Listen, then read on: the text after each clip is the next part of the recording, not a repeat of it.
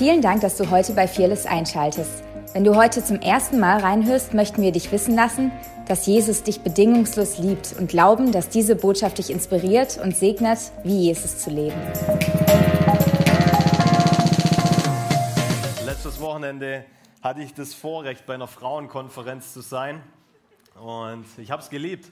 Ganz ehrlich, ähm, es war für mich eine Ehre, dort sprechen zu dürfen und ich möchte ganz kurz ein kleines Zeugnis erzählen, weil weil Gott oft so viel besser ist, wie wir, wie wir glauben, wie wir denken und sich bemerkbar machen muss, weil wir gar nicht ähm, wissen, dass er da ist.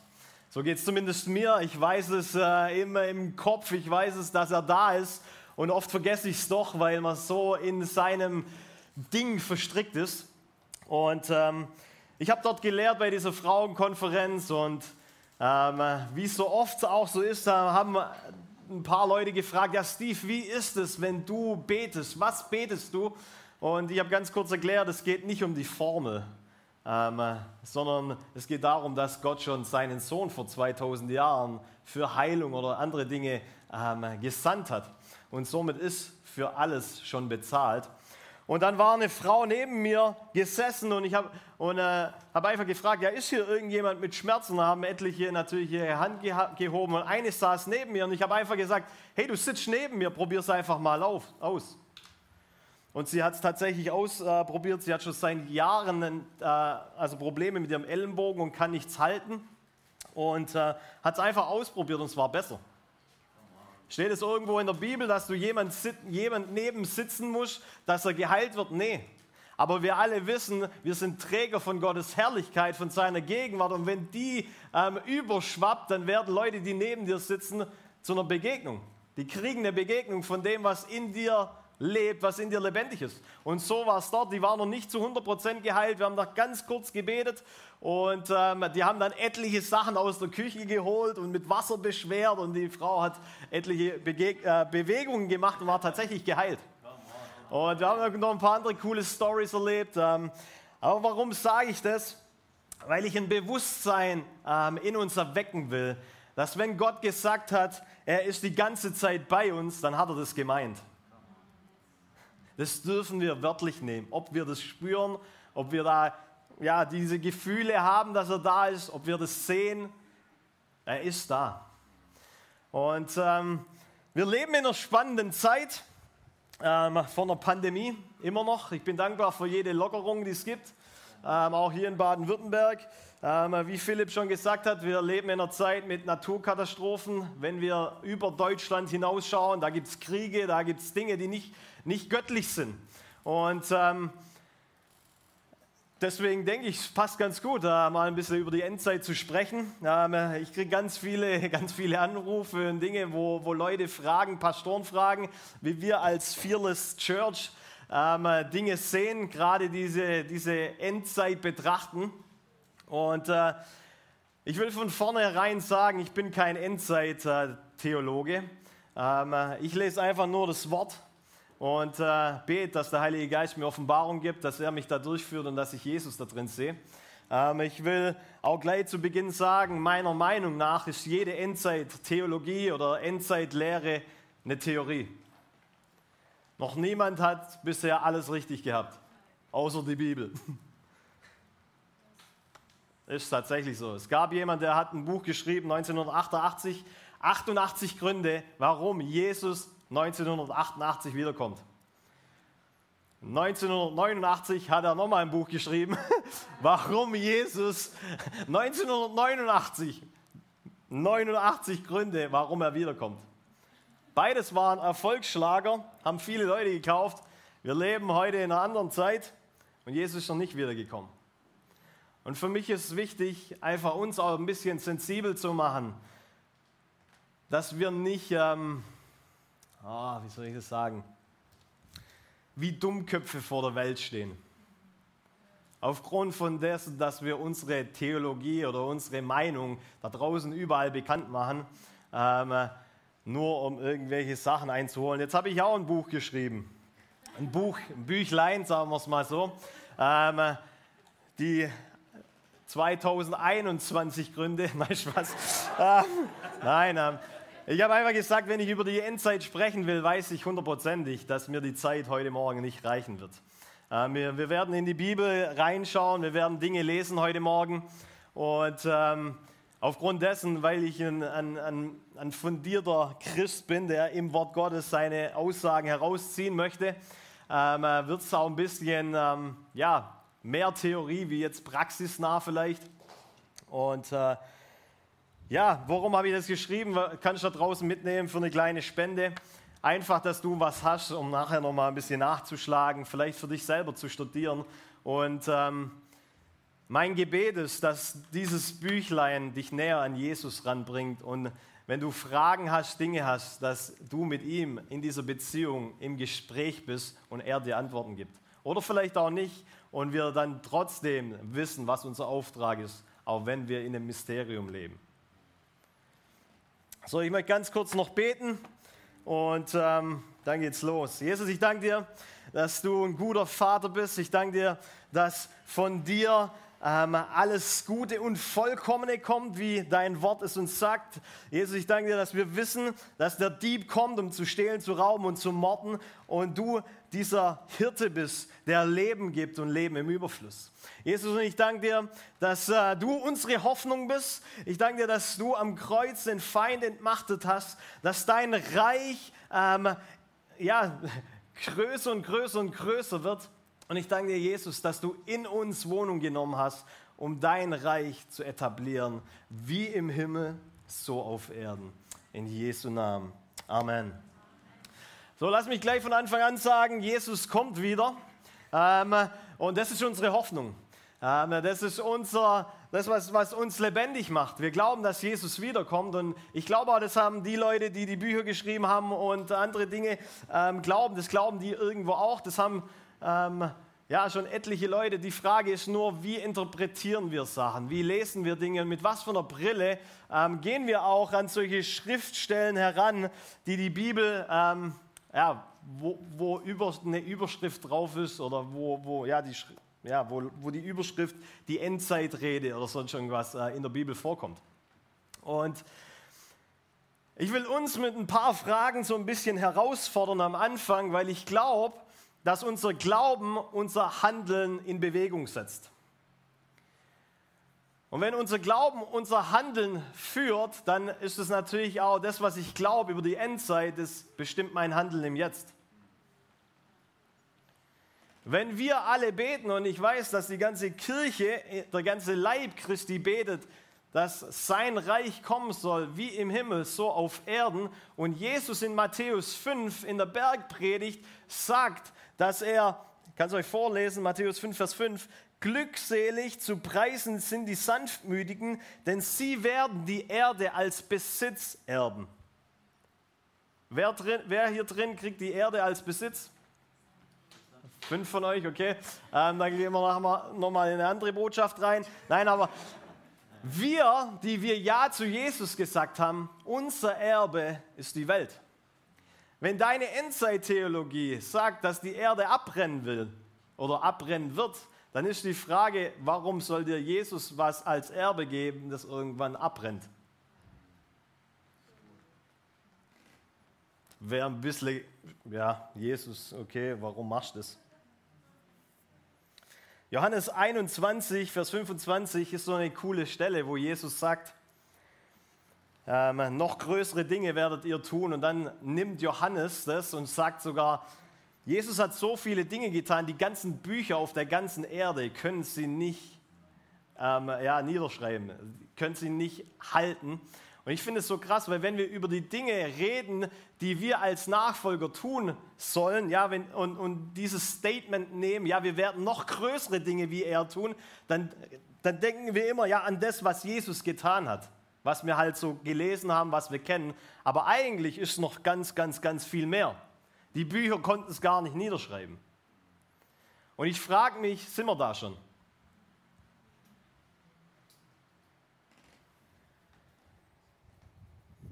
Okay. Und jetzt lass mich noch ganz kurz was sagen, bevor ich wirklich da jetzt einsteige. Ich finde es ich ein bisschen schade, dass, dass Leute jetzt aufstehen und sagen, eine Sinnflut oder wie ja immer passiert in Deutschland, weil wir den äh, Regenbogen missbraucht haben oder irgendwelche solche Dinge. Wenn ich solche Sachen lese, Leute, Gott ist so gut. Er hat, er, er hat so, also dieses Zeichen vom Regenbogen bedeutet, dass keine Sintflut mehr kommt. Von dem her, du, der, der oder die Leute, die sowas in Bewegung setzen, die haben das komplett falsch verstanden. Und ich finde es wichtig, dass wir, wir haben da auch eine Verantwortung, ein Stück weit. Und ich finde es wichtig, dass wir, die wir glauben, hey, das Reich Gottes, ja, das nimmt zu. Ähm, wir sind hier, um das Reich Gottes zu predigen, Jesus zu repräsentieren und den Himmel auf die Erde zu bringen. Dass es wichtig ist, dass, ja, dass solche Sachen, ah, das, das macht das mit meinem Herz. Ich finde es total schade, dass, die Welt mehr über die zehn Gebote kennt oder weiß, wie über die Liebe des Vaters. Und ich glaube, da, da, haben wir, da haben wir wieder was gut zu machen. Ja, okay. Okay. Wisst ihr, ich denke mir manchmal so, Gott ist, Gott ist doch Liebe, oder? Gott ist Liebe und in der Liebe existiert keine Furcht. Liebe und Furcht können nicht koexistieren. Warum denken wir, dass Gott sich Furcht oder dass Gott Furcht in der Endzeit benutzt, um uns zu motivieren? Wenn er gar keine Furcht haben kann. So deswegen glaube ich, jedes Mal, wenn irgendwas in mir Angst produziert, muss ich, muss ich mich oder mein Denken hinterfragen. Wo bin ich? Wo, wo habe ich den Weg so ein bisschen oder wo glaube ich eine Lüge? Und jetzt, jetzt kommt das Interessante. Ja, wird denn jetzt alles gut oder schlecht? Wir alle glauben, oder ich hoffe es zumindest, wir alle glauben, dass Jesus irgendwann wiederkommt. Und wenn er wiederkommt, wird definitiv alles gut. Oder? Ja. Gut, da sind wir auf jeden Fall mal einig. Und du darfst auch, du darfst auch ähm, eine andere Meinung haben. Das ist völlig okay. Ähm, äh, deswegen kommen wir trotzdem alle in den Himmel. Praise God. Der eine vielleicht mit ein bisschen mehr Hoffnung, der andere mit ein bisschen mehr Angst, aber wir treffen uns da oben. Praise God. Ah, das ist das Wichtige. Und ähm, so, Jesus kommt wieder die Frage ist jetzt halt, was ist in dieser Zwischenzeit? Wo natürlich schon etliche Jahre, ähm, äh, ja, immer wieder gibt es einen Antichrist, der Papst war mal ein Antichrist, dann äh, kann man gut vorstellen, Michael Jackson wurde auch als Antichrist äh, deklariert ähm, und all das, ja, jede Generation hat so ein bisschen seine Dinger und ähm, das ist gefährlich, ist echt wirklich gefährlich und ähm, ich möchte zuallererst mal ganz kurz sagen, wenn die Bibel von, die Bibel redet nicht von dem Weltuntergang, sondern die Bibel redet von ähm, einer Zeitepoche, die, die sich verändert oder die, die geht und eine neue Zeitepoche, die kommt. Luther hat es nicht so cool ähm, übersetzt, aber das griechische Wort, das sage ich euch gleich, weil in Matthäus 28, wenn ihr eure Bibel dabei habt, und ich hoffe, ihr habt sie dabei, weil wir werden ja auch ein bisschen Bibel lesen, ähm, da steht nämlich drin, und siehe, ich bin bei euch alle Tage bis das Ende der Weltzeit. Und jetzt in der Elberfelder, und siehe, ich bin bei euch alle Tage bis zur Vollendung des Zeitalters. Und ich glaube, und da, da ist dieses griechische Wort Äon drin, dass Jesus selber, und das werden wir lesen, Matthäus 23 und 24, selber auch immer wieder benutzt. So, Jesus hat auch von einem Zeitabschnitt geredet, der verändert wird und nicht, okay, da geht die Welt unter. Und es ist einfach mal wichtig, dass wir das verstehen. Wir gehen nicht auf einen Weltuntergang zu, sondern auf einen ja, Zeitepochenwechsel. So, okay, lass mich noch ganz kurz was sagen, weil ich, ich will ja mit euch in die Bibel rein, weil ich wirklich auch glaube, dass da drin die Lösungen stehen. Und warum glaube ich das? In der Bibel gibt es 735 Vorhersagen und 596 davon sind schon erfüllt. Das bedeutet, 81 Prozent sind schon erfüllt. Das ist eine ziemlich gute Trefferquote, wenn man bemerkt, dass die anderen 19 Prozent noch gar nicht erfüllt sein können. Somit, weil die anderen 19 Prozent, die befinden sich dann oder die gehen darum, wenn Jesus schon wieder da ist. Das bedeutet, diese 81 Prozent ist eine hundertprozentige äh, Trefferquote. Praise God. Und deswegen schlagen wir hier dieses Buch auf und äh, glaub, ich glaube ganz ehrlich, dass da drin ähm, so viel ähm, steht, ähm, wenn wir es wirklich lesen. Gestern auch äh, ein paar von unseren Mitarbeitern ähm, die Hausaufgabe gegeben, äh, mal was zu lesen, weil sie natürlich auch gefragt haben, ja, was denkst du? Ähm, und ja, ich denke nicht viel. Ich lese einfach, was da drin steht. Und das, das, ja, das hilft meinem Denken. Ähm, so ein bisschen auf den Sprung. Und da will ich natürlich einfach noch ganz kurz sagen, es gibt einen Unterschied zwischen dem letzten Tag und den letzten Tagen. Wir leben in den letzten Tagen. Das hat angebrochen mit der Himmelfahrt Jesu und der Ausgießung des Heiligen Geistes. Kannst du in Apostelgeschichte 2 nachlesen. Und der letzte Tag ist der Tag, wo Gott Gericht hält über die Welt. Okay? So, wir leben aber immer noch in den letzten Tagen. Wenn du mir nicht glaubst, das können wir gleich ähm, quasi sehen. Okay, wenn ihr eure Bibel mal dabei habt, dann könnt ihr mal mit mir aufschlagen, Matthäus 13. Hör nichts rascheln, könnt ihr ja gern answitchen.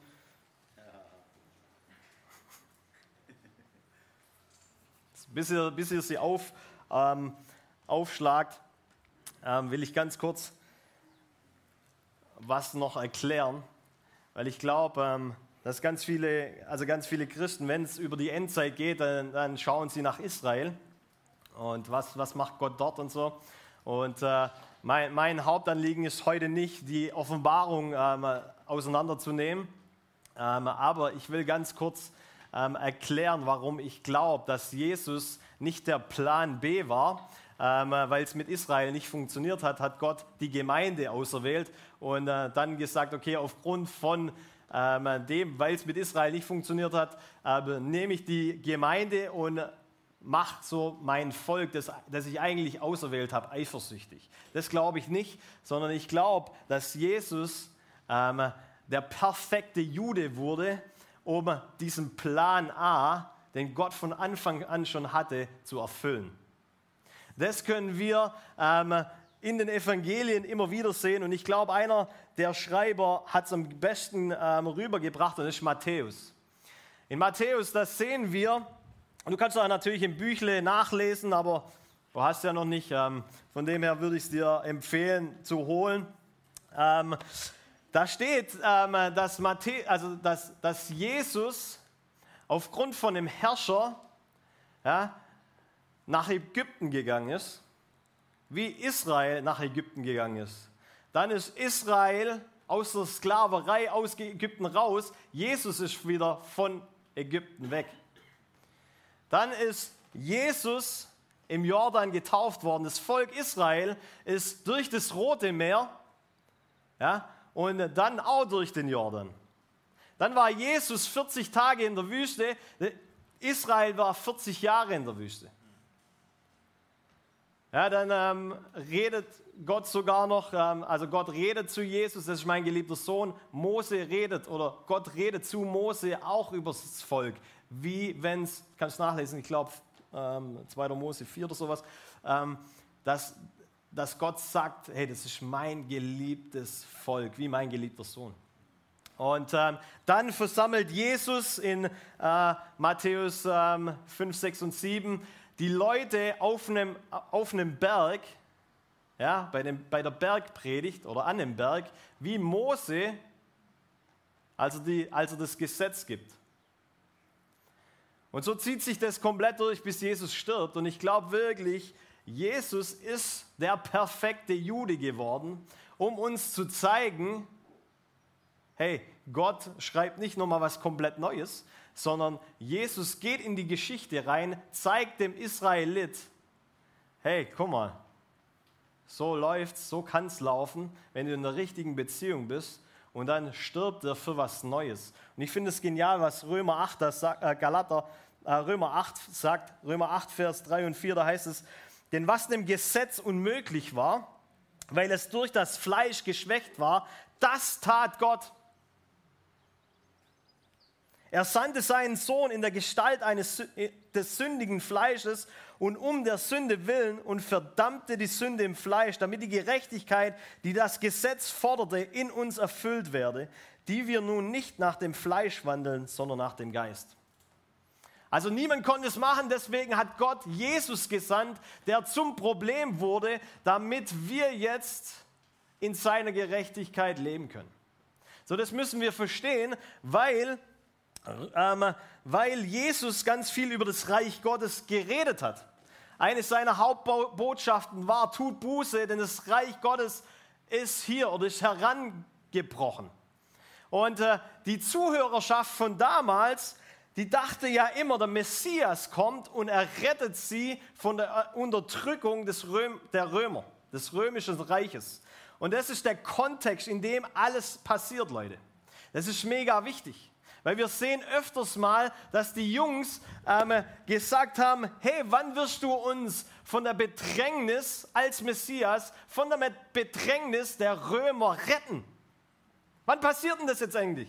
Und dann gab es noch zwei besondere Jünger, die gesagt haben, äh, die haben es nicht gesagt, sie haben ihre Mutter vorgeschickt, noch besser, die dann gesagt haben, hey, sag mal, sag mal zu Jesus, können wir nicht zu seiner Rechten und Linken sitzen? Also können wir regieren? Und die haben nicht gemeint, irgendwann mal geistlich, sondern jetzt.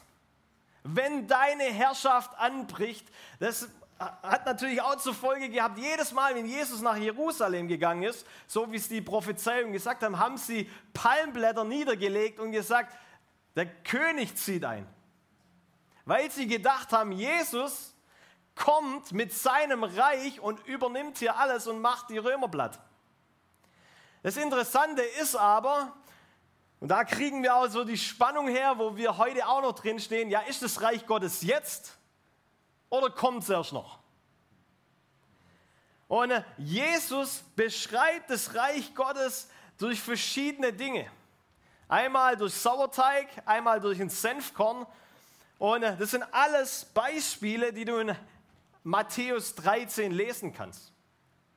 Und das Interessante ist, bei einem Senfkorn, es ist mega klein, genauso wie Hefe, mega, ja, das ist, das ist das günstigste im Supermarkt, kostet glaube ich 8 Cent. Hefe. Unscheinbar. Ein kleiner Bollen. Ihr merkt, hier spricht der Hausmann. Aber das Interessante ist, auch das Senfkorn, das Senfkorn hat schon in sich den Baum und es wächst heran. Und die Hefe durchdringt den ganzen Teig. Und das war die Herangehensweise von Jesus, als er das Reich Gottes präsentiert hat.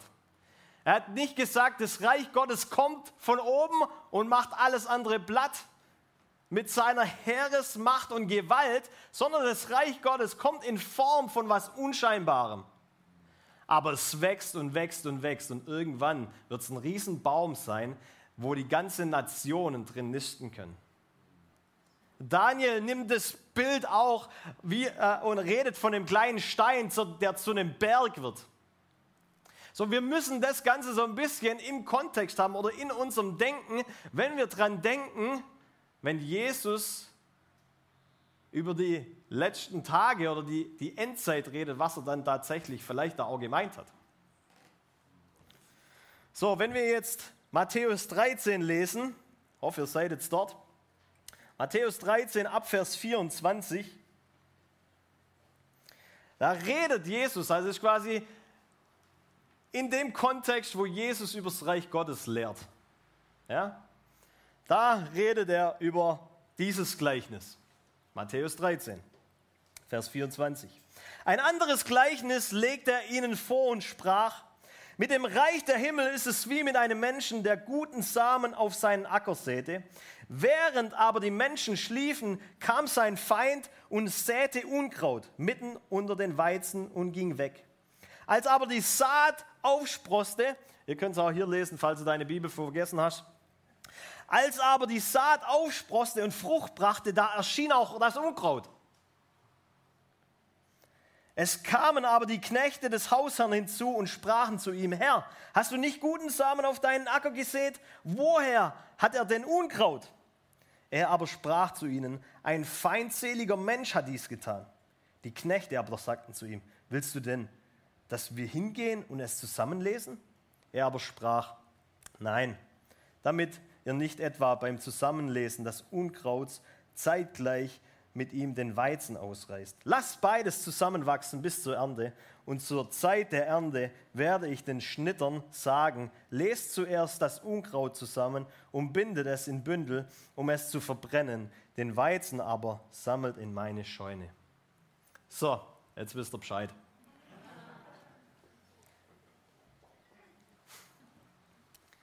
Das Geniale ist, ganz oft in der Bibel müssen wir einfach nur weiterlesen.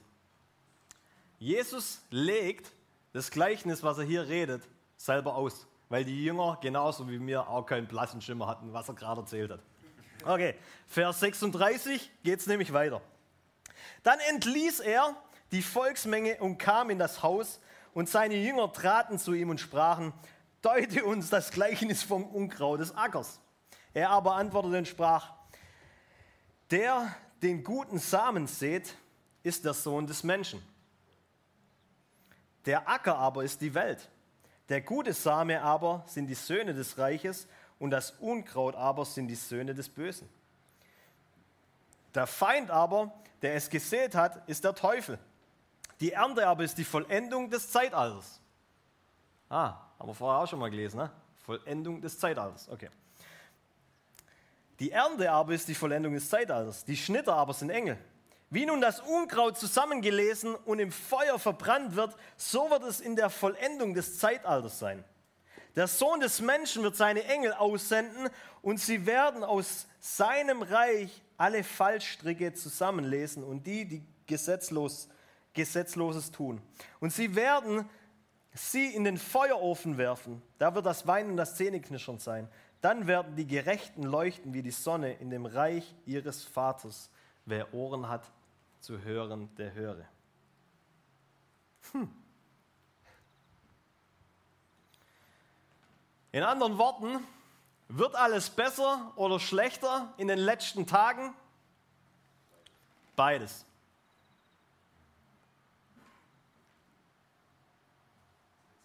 Jesus sagt hier ganz klar, beides passiert. Gutes passiert wie auch Schlechtes. Ganz ehrlich, es ist ja auch normal. Natürlich, wir leben in einer Zeit, wo viele, viele, viele geniale Dinge passieren. Wir leben aber immer noch in einer gefallenen Schöpfung.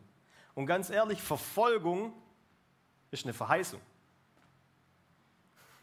die Gott uns verheißen hat, die wir ihm nachfolgen. Wie kann er das denn wegnehmen? Dann würde er zu seinem eigenen Wort untreu sein. So wird alles schlechter oder besser? Beides. Okay, ich merke schon, es radert.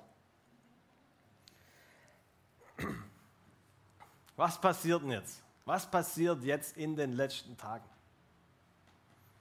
Und natürlich, egal ob alles, also ob's, ob auch Schlechtes passiert, unsere Hoffnung ist immer noch, Jesus kommt wieder. Er hat den Preis bezahlt, wir sind erlöst durch, die Bibel sagt, aufgrund dessen, dass wir Jesus jetzt schon kennen, das ist, das ist ewiges Leben. Jesus zu kennen ist ewiges Leben. Du kannst jetzt schon Teil von der Ewigkeit erleben, aufgrund dessen, weil du in dieser Beziehung mit ihm bist. So, das, das ist unsere Hoffnung, das gibt uns Leben. Inmitten von Umständen, von, Traged von Tragödien und anderen Dingen. Hat die Jesus oder Gott initiiert? Nee, er ist ein guter Vater, von dem nur Gutes und Vollkommenes kommt. Aber der Teufel ist immer noch da. So, okay. Dann ähm, geht es quasi los an das Eingemachte. Das Eingemachte ist Matthäus 23 und 24. Weil das quasi so ein bisschen, ähm, sag ich mal, die, die Da kriegen wir unsere Hollywood-Streifen her von äh, der Entrückung. Da kriegen wir, ähm, ja, sag ich mal, ähm, ich weiß gar nicht, wie sie alle heißen. Ähm, ja, wie auch immer. Und wir wollen uns da einfach mal ein bisschen, wir wollen uns da mal ein paar Verse anschauen und ähm, Matthäus 24 lesen. Ich habe die leider nicht mehr als Folie dabei, so du kannst einfach ähm, in deiner Bibel dann mitlesen. Und ich werde nicht durch den ganzen Matthäus 23 gehen. Ähm, Matthäus 23 einfach für euch im Kontext ist, dass Jesus ähm, die Pharisäer richtig, richtig äh, rund macht und äh, die angeht ähm, und äh, sie wirklich beschimpft. Ähm, ja, er hat nicht so tolle Worte für sie übrig. Er be beschimpft sie als leere Gräber, Schlangenbrut und äh, also jetzt nicht die coolen heutigen Beschimpfungen, sondern halt die damals wahrscheinlich richtig heftig waren. Ähm, aber er beschimpft sie und sagt äh, quasi, ihr habt, äh, es sind Propheten, die gekommen und ihr habt sie immer wieder getötet und es werden neue Propheten kommen und auch die werdet ihr töten. Und ähm, dann gibt es diesen äh, Vers in Matthäus 23, ähm, Vers 36, wo Jesus sagt, wahrlich ich sage euch, dies wird alles, dies alles wird über dieses Geschlecht, diese Generation kommen. Ja? Also Jesus redet da und geht die Pharisäer an und macht sie wirklich rund. Und dann sagt er unter anderem auch, hey, ähm, das Blut von Abel oder das, das, das, ähm, ja, das, ähm, ja, das Opfer von Abel bis hin zum Opfer von Zacharias, das wird über diese Generation kommen. Und es ist wichtig, dass wir solche Verse im Kontext von dem, was Jesus sagt, lesen, weil ich glaube, das ist mega entscheidend. Zu wem redet er denn da gerade? Und dann müsst ihr euch das so vorstellen, Jesus war da im Tempel und hat die Pharisäer rund gemacht und äh, ihre Gesetzlichkeit und alles ähm, quasi in Frage gestellt und sie beschumpfen und dann geht er. Geht er aus dem Tempel raus und dann kommt äh, Matthäus 24. Und damals gab es noch keine Kapitel, deswegen das ist alles ein Ding. Matthäus 24. Und Jesus verließ den Tempel und ging weg. Und seine Jünger traten herbei, um ihm die Gebäude des Tempels zu zeigen. Also sprich, die laufen gerade so weg und ähm, aus dem Tempel raus, wo Jesus äh, ja, sag ich mal, also wo er halt die Jungs angeklagt hat, laufen weg und seine Jünger sagen, guck dir mal nochmal den Tempel an. Es ist nicht genial, wie der aussieht. Warum? Wenn der Messias kommt, dann wird er da herrschen. Von da aus. Sprich, die Jungs, die haben gedacht, guck's nochmal an, ey, wir freuen uns schon drauf, wenn du das Ding übernimmst. Endlich hast du unsere Gesetzeslehrer, die wir auch nicht so toll finden, mal zurechtgewiesen. Jetzt tritt er hoffentlich bald deine Herrschaft an. Und Jesus dreht sich nochmal um und anstelle zu sagen, der Tempel ist brutale Hammer, wir echt gut gebaut, sagt er, Jesus sprach zu ihnen, seht ihr nicht das alles? Wahrlich, ich sage euch, es wird hier nicht ein Stein auf dem anderen bleiben, der nicht niedergerissen wird. Okay, alles klar. Und dann lesen wir weiter. Und als er auf dem Ölberg saß, traten seine Jünger ähm, für sich allein zu ihm und fragten, sag uns, wann wird das geschehen? Und welches wird das Zeichen deines Kommens und das Ende der Welt sein? Also wieder einmal, die Jungs kriegen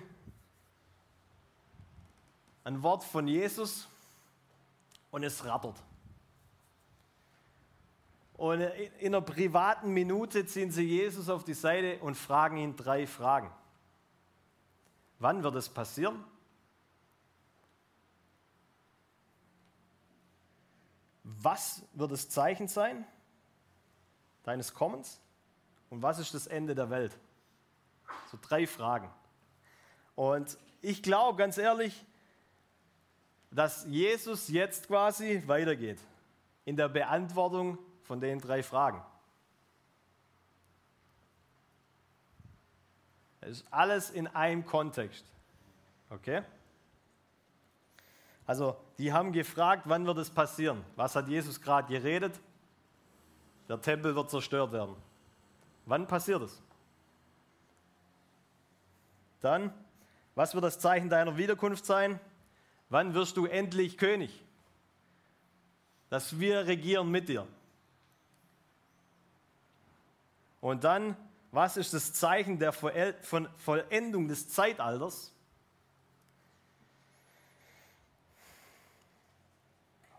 In Apostelgeschichte 1, Vers 6, da können wir auch nochmal sehen, das sind ja die gleichen, die gleichen Jungs, die sagen, diese Ankündigung führte dazu, dass die Apostel, als sie ein weiteres Mal mit Jesus zusammen waren, ihm die Frage stellten, Herr, ist jetzt die Zeit gekommen, in der du das israelitische Reich wiederherstellst? So, das haben die tatsächlich gefragt. Nicht, wann geht endlich die Welt unter und wir fahren mit dir in den Himmel auf, sondern wann ist es die Vollendung des Zeitalters? Wann ist endlich mal Zeit? Okay? Die haben, wenn sie das nochmal in Apostelgeschichte gefragt haben, das, dann war Jesu Tod noch davor. Das sagt mir, die haben es immer noch nicht kapiert. Versteht ihr? Die haben immer noch nicht verstanden, dass Jesus nicht, also nicht so von oben runterkommt und sein Reich etabliert, sondern dass er geht und durch deinen Heiligen Geist uns bevollmächtigt, sein Reich zu etablieren. Die hatten keinen blassen Schimmer, dass Jesus nochmal wiederkommt. Lass mich es einmal so sagen. Die glaubten nicht an eine zweite Wiederkunft Jesu, wenn er mal stirbt. Obwohl es Jesus ein paar Mal gesagt hat, ich werde sterben. Warum? Petrus sogar hat am Schluss gesagt, oh je, sterb doch nicht. Das soll dir nicht widerfahren. Und Jesus sagt, hey, Satan, geh hinter mich. Du sinnst auf das, was die Welt denkt. So denkt die Welt. Versteht ihr das? Die haben ein begrenztes Denken gehabt von, Jesus baut sein Reich wieder auf. Er muss gehen, dann kommt der Heilige Geist.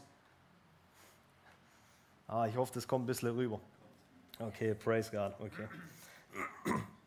Okay, dann kommen die ganzen ähm, Sachen. Wir können, wie viel Uhr habe ich? 12, 12 Uhr 6 ist schon. Ave Maria. Wow, okay, dann lesen wir, dann lesen wir es nicht. Lest für euch. Lest für euch, okay? Das sind dann die ganzen, die, oh mein Gott, was mache ich eigentlich die ganze?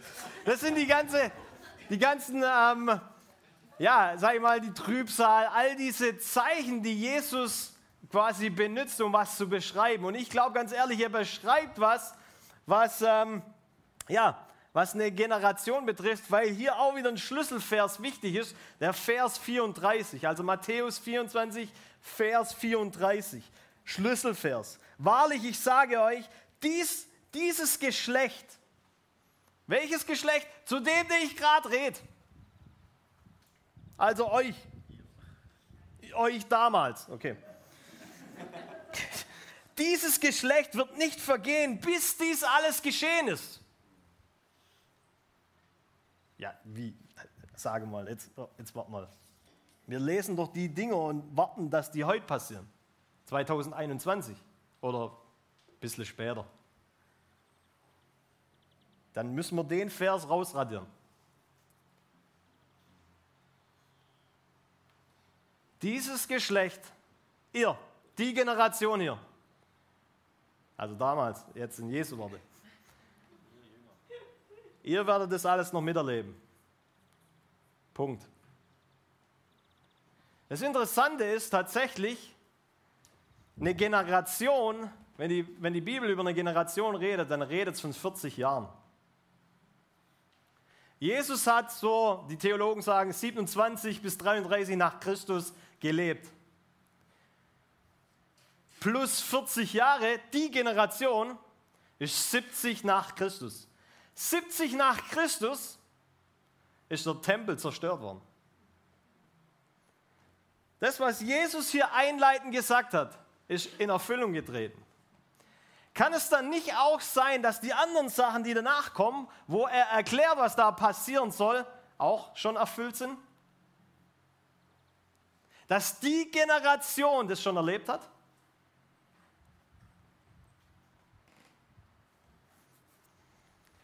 Was wäre, wenn? So habe ich das Büchle genannt. Was wäre, wenn? Was wäre, wenn das tatsächlich schon passiert wäre? Jetzt gibt es in Vers 14, Matthäus 24, Vers 14, und ich versuche jetzt das wirklich äh, runterzubrechen noch.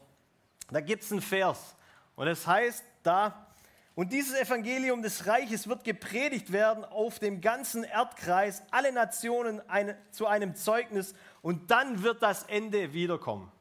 Da kriegen wir so ein bisschen den Kontext her ähm, vom Missionsbefehl. Wir müssen rausgehen, das Evangelium predigen, bis an die Enden der Erde, bis an die Zäune, bis überall hin, damit, wenn alle das Evangelium gehört haben, dann kommt Jesus wieder. Dem stimme ich mega überein. Ich liebe es, wenn wir rausgehen, das Evangelium predigen. Versteht mich nicht falsch. Das müsst ihr hören, weil ich gleich was anderes sage. Also das, was ich jetzt gleich sage, ändert nichts an meiner Einstellung, da draußen das Evangelium zu predigen, okay? Aber als allererstes glaube ich nicht, dass wir Gott in so eine Box reinstecken können, dass wenn wir jedem da draußen, also auf der Welt, das Evangelium gehört haben, dass wenn der Nächste, der Letzte das hört, dass dann auf einmal Jesus kommt. Keine Ahnung, das glaube einfach nur ich. Das ist meine Meinung. Weiß ich nicht. Das andere ist,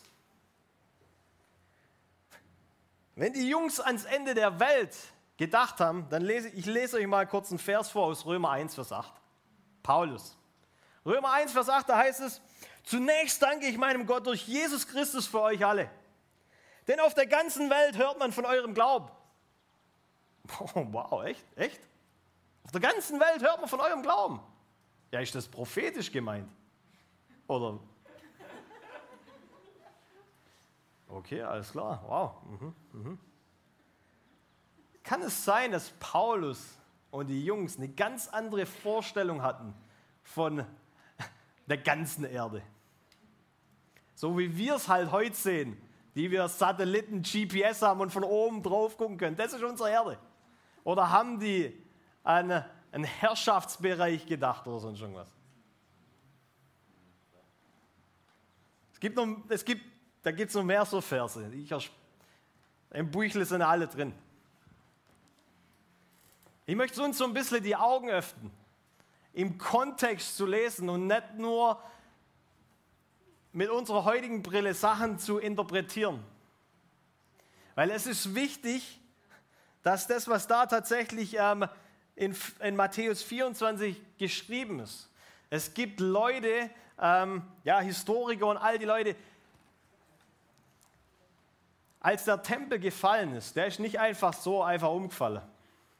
Die römische Armee ist da einmarschiert. Und die nicht nur einmarschiert, sondern die haben die Juden verhungern lassen. Das erzählt uns die Geschichte. Und es war ein schreckliches, ein wirklich, wirklich schreckliches Ereignis in der ganzen Geschichte. Millionen Juden sind da gestorben. Und es gibt tatsächlich Historiker, die, ähm, die sagen, Punkt für Punkt, und ich bin das in dem Büchlein so ein bisschen durchgegangen, wo sagen, Punkt für Punkt, das ist alles erfüllt worden. So, wenn das alles erfüllt worden ist, dann ist die Frage, was machen wir damit? Wenn wir wissen, okay, wir leben in den letzten Tagen, Jesus kommt irgendwann wieder, das Böse, ja, das nimmt oder ist auch noch da, aber das Gute nimmt auch zu. Was machen wir damit? Was schließen wir daraus? Und zuallererst, das ist meine Meinung, ich bin da auf Martin Luther seiner Seite, der gesagt hat, wenn Jesus morgen wiederkommt, boah, dann pflanze ich heute noch Bäume. In anderen Worten, meine Beziehung zu Jesus, die ist jetzt schon so gefestigt, die ist so tief, dass wenn er morgen wiederkommt, dann werde ich nicht mein ganzes Leben noch rumkrempeln müssen. Ich will jetzt schon in der Erwartung und in der Vorbereitung leben, wie wenn Jesus morgen wiederkommt. Es ist meine Hoffnung, es ist der, das, was, was mir Leben gibt. Come on, wir leben für was, was Größeres. Aber ich will auch Verantwortung nehmen. Weil wenn ich denke, der Erdkreis geht der Bach runter, dann brauche ich da draußen kein Schnipsel Papier aufheben. Dann äh, brauche ich nicht wirklich, sage ich mal, ähm, irgendwie Leiterschafts- oder Verantwortung für den Planeten übernehmen. Aber wenn ich verstehe, dass es eigentlich mein Erbe ist, dass ich jetzt schon mit Christus herrsche und regiere, nicht im Himmel, sondern hier ihn stellvertretend ja, repräsentiere, seine Hände, seine Füße bin, dann gibt es mir eine Verantwortung. Und in dieser Hoffnung und mit diesem Verständnis vom Reich Gottes, dass wir, die wir Ja zu Jesus gesagt haben, jetzt Repräsentanten dieses Reiches sind, ja, Leiter, Botschafter von dieser Welt, wie im Himmel, so auf Erden, dann will ich doch auch diese Werte dieses Königreichs expandieren hier. Wenn meine Einstellung ist, morgen geht die Erde der Bach runter, mache ich nichts mehr. Das ist also, das ist leider so. Da können wir uns sparen, in Endzeitbunker sitzen und einfach warten. Das haben schon ein paar auch probiert. Leider. Ganze Einkaufshäuser aus also leer gekauft und haben einfach gewartet. Auf einen hohen Berg, Berg gegangen, haben dort gewartet. Nichts ist passiert. So, wir wissen nicht, wann Jesus kommt und das steht auch nicht in dem Büchle drin, weil das kann, das weiß niemand, nicht mal Jesus. Okay? So, wenn irgendjemand zu dir sagt, Jesus kommt morgen wieder, wow, okay. Aber was mir wichtig ist, Jesus kommt irgendwann wieder. Und bin ich jetzt in dieser Gemeinschaft oder in dieser Beziehung mit ihm gewurzelt und erlebe oder kann erleben aufgrund von diesem Verwurzeltsein, von dieser Beziehung mit ihm, dass das Reich Gottes, der Himmel, der in mir wohnt, durch mich durch Hoffnung bringt. Trotzdem wissen, dass nicht alles gut laufen wird, trotzdem wissen, dass Umstände da sein werden, aber wir sind ja mehr als Überwinder. Wenn es nichts zu überwinden gibt, dann brauchen wir auch keine Überwinder sein. Und das Gute ist, wir müssen nicht überwinden mit unserer Kraft, sondern wir sind weit mehr als Überwinder durch den, der uns geliebt hat. Seine Liebe lässt mich überwinden. Okay, abschließende Worte. ja, das war's. Ich wollte noch ganz kurz beten. Ich habe noch ein paar Sachen aufgeschrieben, aber die Zeit ist einfach zu knapp. Lest das Büchle durch. Wenn ihr Fragen habt, könnt ihr gerne auf mich zukommen. Wenn es ein paar Sachen beantwortet, ist auch cool. Ähm, ich will ganz kurz einfach beten. Ähm, und mir ist einfach wichtig, dass wir nicht ähm, ja, in, irgend, in irgendwas, äh, sag ich mal, sektiererisch irgendwie die falsche Kurve nehmen und uns morgen auf irgendeinem Berg versammeln, sondern dass wir einfach eine, eine, eine ganzheitliche Sicht bekommen. Und ich glaube, da brauchen wir Offenbarung, da brauch, muss der Heilige Geist uns äh, Dinge offenbaren. Und äh, wie gesagt, ich bin kein Endzeittheologe, somit kann mir Gott definitiv auch noch viel offenbaren.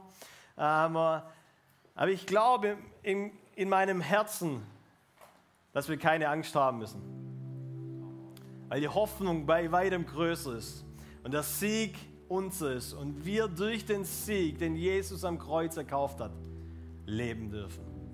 Und so danke ich dir, Jesus, dass du der Gott der Hoffnung bist. Und dass wir in Zeiten von Pandemie, von ja, Sintflutartigen Dingen diese Hoffnung tragen dürfen dass du dasselbe gestern, heute und alle Ewigkeit bist. Dass du heilst, dass du errettest, dass du befreist, dass du versorgst, Jesus. Und Jesus, weil du der Gott der Hoffnung bist, schauen wir mit Vorfreude auf zu deinem Wiederkommen. Weil wir wissen, dass wir mit dir, mit dir in alle Ewigkeit leben werden. dass das hier nur ein Vorgeschmack ist. Und dass es noch viel, viel, viel genialer ist, wenn du wiederkommst. Und Vater, ich bete, dass wir da, wo wir eine Anschauung haben von Angst und alles wird schlechter nur noch, dass du unsere Augen öffnest, dass das Gute genauso da ist. Dass du genauso in einer, in einer gefallenen Schöpfung dein Reich etablierst. Vielleicht durch Menschen, die unscheinbar sind, wie diese Hefe, aber die durch warmes Wasser, durch das Wasserbad des Wortes zunehmen und durch Wärme des, Fe des Feuer des Geistes den ganzen Teig durchdringen. In Jesu Namen. Amen. Danke fürs Reinhören. Wir glauben, dass der Heilige Geist durch seine Liebe, Kraft und Wahrheit Veränderung bringt und dich zurüstet, diese Begegnung in dein Umfeld hinauszutragen. Sei gesegnet.